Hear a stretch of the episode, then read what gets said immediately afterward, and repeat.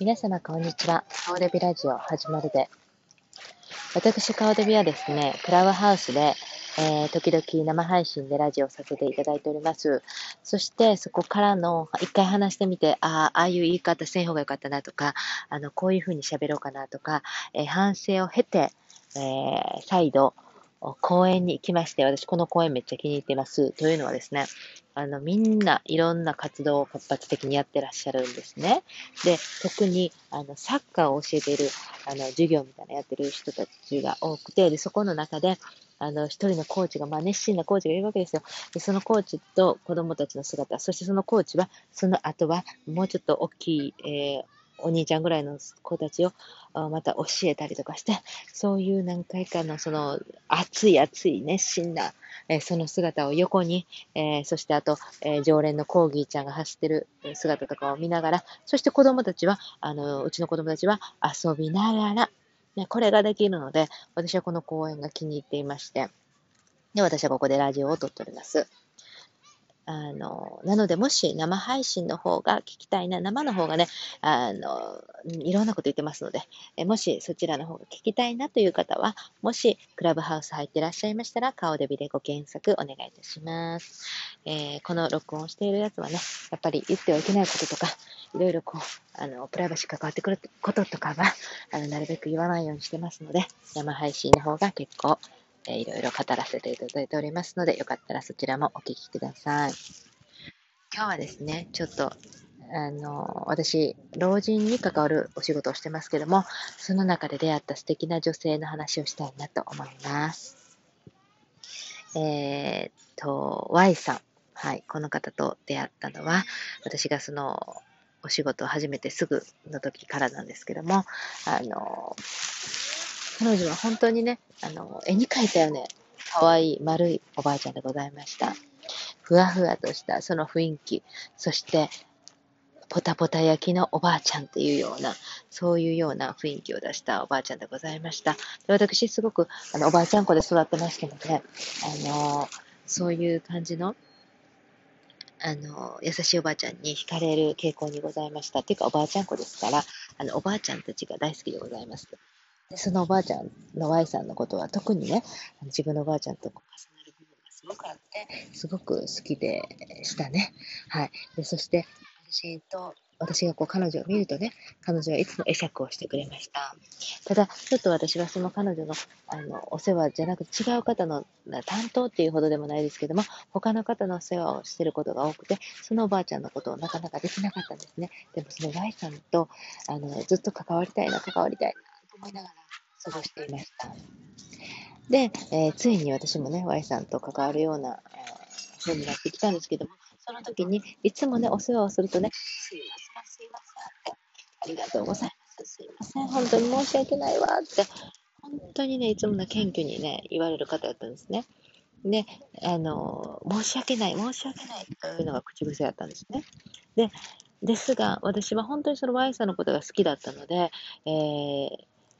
えー、おしもの世話だったりとか、ちょっと汚いことでもね、もう彼女のことだったら全然苦じゃなかったし、あの、大好きなんで、お世話したいんですよね、むしろね。だから、Y さんに、私はあなたのことが大好きだから、あの、これは、全然申し訳なくないんですよって私にやらさせてください。ありがとうございますっていつも伝えてたんですね。で、その Y さんが、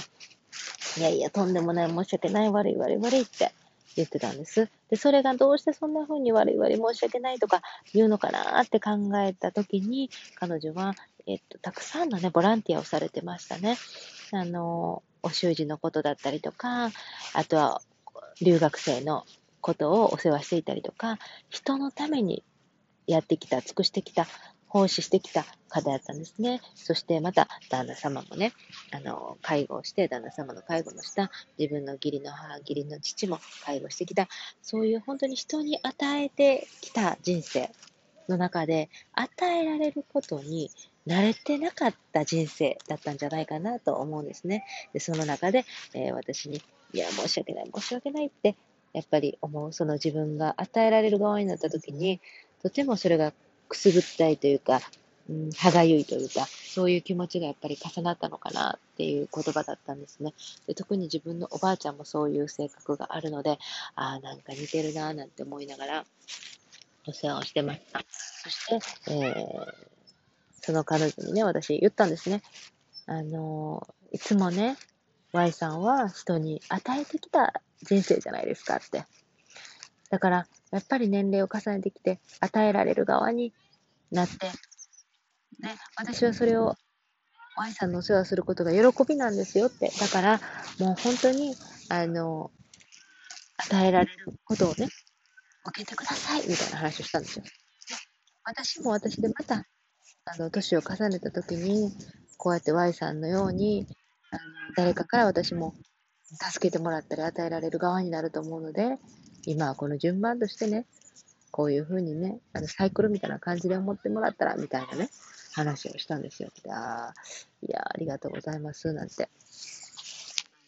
言ってましたね。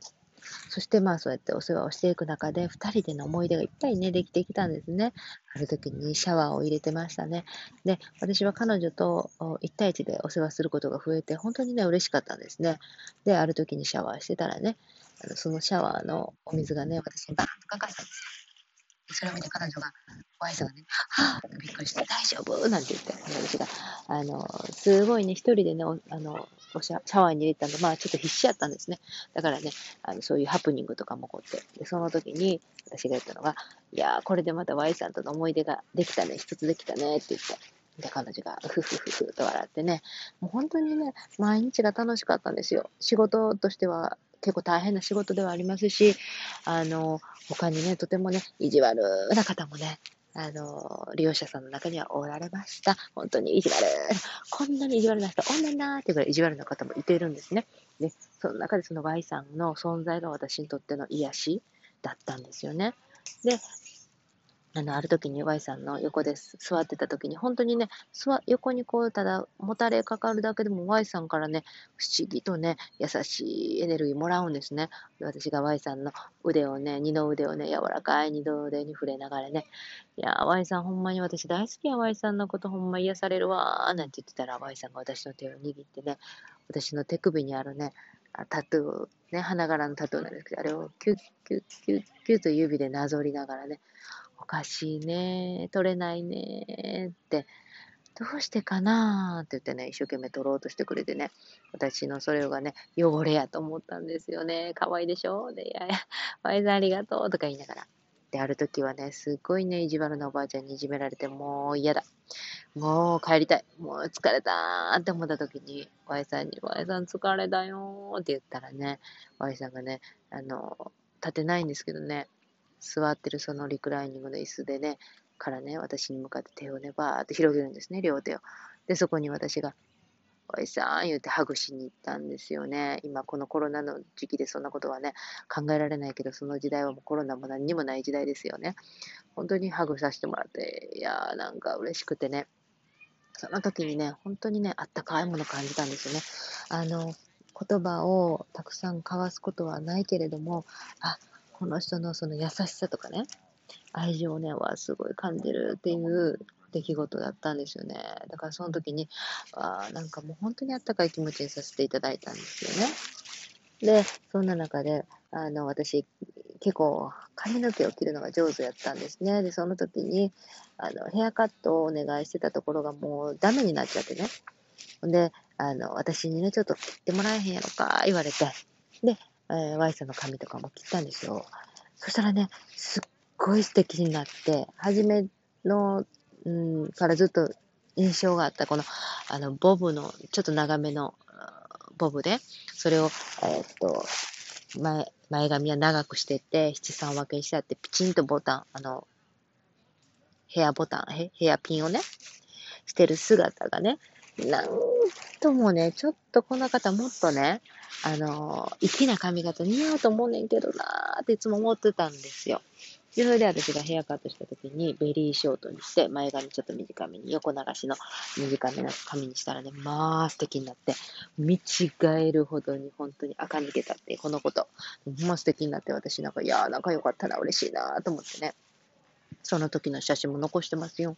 で、そして、いつもね、ファミリーがすごく仲良くて、ファミリーがいつも、あの、ご飯食べに一緒にね、そのおばあちゃんと行くんですね。その時にね、つけるスカーフだったりとかね、あの、持ってるお洋服とか可愛いもの持ってたんですよ。おしゃれなね。うん、で、あの、空のって、バークレーのソランノっていう道があって、そこがね、おしゃれなね、ブティックいっぱいあるんですけど、そこで買ったセレクトショップで買ったお洋服っていうから、あ、なるほど、だからおしゃれなんやっていう、本当にね、素敵なセンスのあるおばあちゃんだったんですね。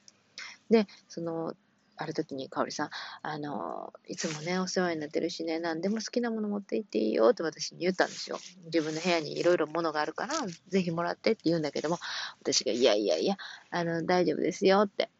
言ってたんだけども、そこにね、いつもね、気になってたアフリカのカゴがあったんですよ。すごい可愛くて。で、じゃあいつかあのアフリカのカゴくださいね、なんて言いながら過ごしてたんですね。そして、あと彼女がね、すごくお裁縫が上手だったんですね。だから、お部屋に、その彼女が昔使ってたシンガーの、あの、もう昔のヴィンテージのあのミシンの写真が飾ってあったんですね。で、それを見て、わあ、おお裁縫されてたんですね、言って。いつかまた教えてほしいな。うん、ていうか、もっと前に出会って教えてほしかったなって、私も裁縫するんでね、そんな話をして。で、あの、おばあちゃんが、いや、とんでもない、とんでもない、私は教えれるような、あの、ね、そんなレベルじゃないんですよ、なんて言って、本当に謙虚な方やったんですよ。ただ、あの、謙虚な方ほどね、すごくて、一番すごく有名な、あの、女性やったんですね。で、それは後に知ったんですけどもね、すごく、あの、まあ、知的で、はい、お上品で、もうね、素敵なね、おばあちゃんやったら、そのことに亡くなった後にね、知るっていうのもまたそれもすごい話でね。で、まあそうやって過ごしていく中で、ある時に第2回目のね、ヘアカットを私したんですよね。で、その時もすっごい素敵やったんですね。で、たまたまですけど、うちの娘がね、遊びに来てたんですね。でうちの娘とそのおばあちゃん、なんと同じ誕生日なんですね。なので、ちょっとどっか似てるところもあるし、あと、そのおばあちゃんは、あの、その時代では珍しく、えー、女子大を出てるんですね。うん、その時代にその学歴があるっていうのは本当に珍しいことなんで、多分お家柄もすごくよろしかったんだろうなというような、はい、感じでね。で、そこで、あの、幼児教育も習ってたので、まあ子供が大好きなんですね。で子宝にも恵まれたようでね。うん。なのでなんかもう、生涯を通して子供のことが大好きだったっていうふうにファミリーも言われてた通りに、うちの子供のこともすごいね、あの、可愛がってくれて、あの、お話ししながら手を握りながらね、そして一緒に写真をね、撮ったんですよね。で、それが、まあ、最後のね、あの、彼女とのつ、その彼女のしっかりした顔で撮れた写真はそれが最後だったんですけども、その次の日ですね、あの、仕事場に行くとね、ちょっと、そのおばあちゃんの容体がちょっと、あの、変わってしまって、今ちょっと意識があんまりない状態。で、反応はちょっとところどころあるんだけれども、それもまばらやと。だから、かおりさんにとってはショックかもしれないけど、あの、今ちょっと、あの、毎朝ね、体を温かいタオルで拭くんですけども、かおりさんがやってあげるか、言って。で、あの、ゆっくり時間かけてやったったらええよって言うから、私は、あの、彼女個室やったんですけど、その部屋に入ってね、ゆっくりとやったんですよ。で、その時にね、あの、Y さん、私あなたのことほんまに大好きやでって、でも意識がないんですよね。だから聞こえてるかどうかわからないんだけども、一生懸命、大好きやで、大好きやでって言ってたらね、あの、他の人が帰ってきてね、で、その方、声がすごい通るんですよね。だから、その人の声で、あの、あのようにね、生きかけた人を、またね、あの、呼び戻すっていうぐらいの力があって、これとなんか動かない。あ、ちょっと待ってくださいね、お客さんが今話大丈夫よ。じゃあそれ電池また変えましょう。OK? よかった。うん。お家帰って電池変えたら大丈夫だよ。ほら、また行けた。これ、これオフにしてた。オッケーオッケー。大丈夫ですよ。よかった。エマージェンシーって言うからびっくりしちゃったけど、大丈夫でした。あの、おもちゃがちょっとおかしくなっただけでした。それで、あの、そのばあちゃんのお世話をしながらね、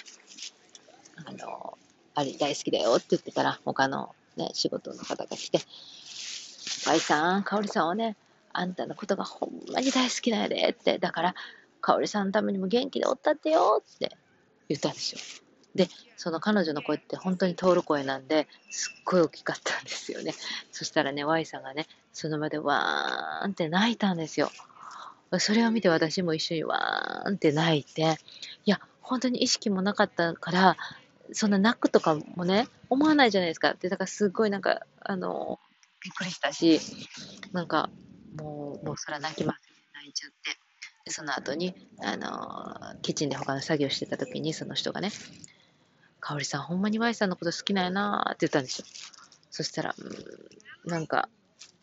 大好きなんですよってまた泣いちゃってね、そんな感じで。でも、そこからね、意識がね、あの、意識がね、だんだんとね、あの、あったりなかったりっていう感じの中で、でも、あの、常にね、声かけをしながら、ある時に私、おじいちゃんおばあちゃんってね、日本人のおばあちゃん、おじいちゃんだから、あの演歌が好きやろうとかってな思い込みでね、演歌ばっかり歌ってたんですよ。その意識ないそのおばあちゃんにね。で、ファミリーに聞いたら、いや、演歌は全然興味なくて、彼女はね、オペラが好きやと。で、イタリアの盲目の、あの、アンドレア・ボッチェリ。あ名前間違えたごめんなさいね。彼の歌が好きやっていうんで、彼の歌声のアベマリアをかけながら、そのおばあちゃんと体拭くときとかね、お世話するときはその音楽をかけてたらね、ちょっとニコッとしたようなときとかね、あの、ふわーっとするんですよね。へーとか思って。で、私自身も歌を真似してやってみたりしたらね、笑ったりとかしたんですよね。で、ご飯を、あの、まあ、食べれないんですけども、あの、ドリンクをね、飲ましたりとかしている時とかに、ニコって笑ってくれた時に写真をパシャッと撮って、で、今日はこっちを見てくれたよって時も写真撮って、ファミリーに見せると本当にね、喜んでらっしゃいましたね。なんか、本当に、その、まあ、結局、まあ1、1ヶ月、そこから1ヶ月ぐらいで天国に行かれましたけども、なんか本当に、あの、最後までね、あの、なんていうの、謙虚に、もう本当に愛をね、私にね、見せてくれたなーっていう女性でした。で、それで、ね、彼女が天国に行った後にね、ファミリーがその彼女の部屋を片付けて、あ、ちょっと待ってくださいね。じんちゃん、今ちっちゃいドライバーないの？だからまた家帰ってからしよう。ママ持ってないよ。じんちゃん、ママ今ラジオしてるから、オッケー？後でまた帰ってからやりましょう。今は違う遊びしてちょうだい。オッケー？はい、それで、あの、じんちゃん、本当にない？もう本当にない？帰ったらちゃんとしてあげるから。今この公園ではプラスドライバーないよ。おもちゃを直してほしいんだって。だけど、プラスライバー今ないもん。それで、あの、部屋をね、掃除して、あの、彼女とのおばあちゃんとの思い出のものをファミリーが持って帰って、後の残りはね、全部皆さんで好きなように使ってください。もしくは捨ててくださいって言ったんですよ。そしたら、そこにあったものたちが、まあ、たくさんのもので、それもすべてね、買ったばっかりの新品。だから彼女はいつも人にね、プレゼントするためにたくさん買ってたんですよ。で、それがね、とても粋なものばっかりで、あの、この辺のバークレーので作られたものだったりとか、セレクトショップで買ったものだったりとか、日本から買ったものだったりとか、とても素敵なものばっかりだったんです。いいものばっかり。で、もう、あの、これはね、みんなでね、あの喧嘩になったらあかんから、ちゃんとみんな集まって、くじ引きをして、一人ずつ好きなもの持って行っていいでっていう。でね、その部屋の中がね、もうお店みたいになったんですよ。たくさんのものがあったから。いいよ、パークの中行っても。うん、いいよ。ちょっとママお話していい？ありがとう。はい、すいません。それで、お部屋の中にもうたくさんの、あの、お店みたいになってね。そして、あの、みんなで選ぶんですけど、くじ引きしてね、なんと私一番にね、選ばれたんです。それで、あの時に話してた、あの、いつかそれちょうだいねって言ってたカゴね、アフリカのカゴをいただいて、あと、彼女が作ったズボンをたくさんね、いただいて、あと、いいよ。いろんなアクセサリーとかも本当にたくさんのね、ものをいただきました。で、えー、その中で、その、アフリカのカゴも私が欲しかったものをちゃんとこうやって彼女はくれたんだなって思ったし、その手作りのものをね、見ながらね、本当に丁寧に作られていて、そして布選びもおしゃれなものを選んでいてね、あと、質のいい、あの、久留米織っていうんですかあれのジャケットとかも、もうそれ新品ですよ。そんなも全部いただいて、彼女からたくさんね、愛と、そして、あの、贈り物をいただきましたね。そしてその手作りのものを見ながら、あ、彼女はこの手作りのものを私に見せながら、あの、その、前にね、生前言ってた、もっと早くに出会ってハンドメイドのことを教えてほしかったよっていうことをね、その彼女の作品を持って私にね、はあ、伝えてくれたのかなってすっごく思いましたね。なんか本当にね、あの、素晴らしい出会いをね、与えてくれたし、そして彼女に出会ったことで私は、あ、介護っっていうかその、老人ね、その深夜の方々のお世話って、ああ、素敵だなって、尊いなって、楽しいなって、あのなんか本当に学びたくさんだなって思わせてくれた、うん、人だったなと思います。本当に、えー、それもし私がね、あの日本に住んでいて、播州にずっと住んでいたら、きっとそんな出会いなかったって、出会わなかったような人だったんで、今思えばなんか、わ人生ってわからんもんやなと思って、いろんな風にこうやってね、えー、巡り合わせで巡り合う、ね、人との出会いって、もう本当になんか不思議。こればっかりは誰も予想できないっていう、だからこそ面白くてね、いい人にも出会うし、自分にとって嫌だなと思う人にも出会うし。でもそれって本当に自分ではもう選びきれない。選べない、選べない。自分では選んでないんですよ。勝手にその道になってて、そして勝手にそういう人たちと出会ってる。だからなんか人との出会いっていうのはもう本当にプライスレスやなと思うようなことです。もう本当にね、こういう話がたくさんありますので、またちょいちょい素敵な話を皆さんとシェアできたら嬉しいなと思います。それでは皆さんまた、あの、生配信はクラブハウスで、こうやってまた私のお話を、あの、ポッドキャストで聞いていただける場合は、まあ、サブスクライブもしていただいて、そして、えー、星5つ、または4つ、まあ何でもいいんですけど、評価、グッドボタンよろしくお願いします。あの、公園で喋ってるのでね、周りの声がうるさかったりとか、あとガチャガチャしてますけども、私はこの公園で喋るときは一番落ち着いて喋れるので、この公園にしています。それでは皆さん今日も一日素晴らしい一日になりますように、カーデビアお祈りしてます。それでは失礼します。カリフォルニアからカオデビでした。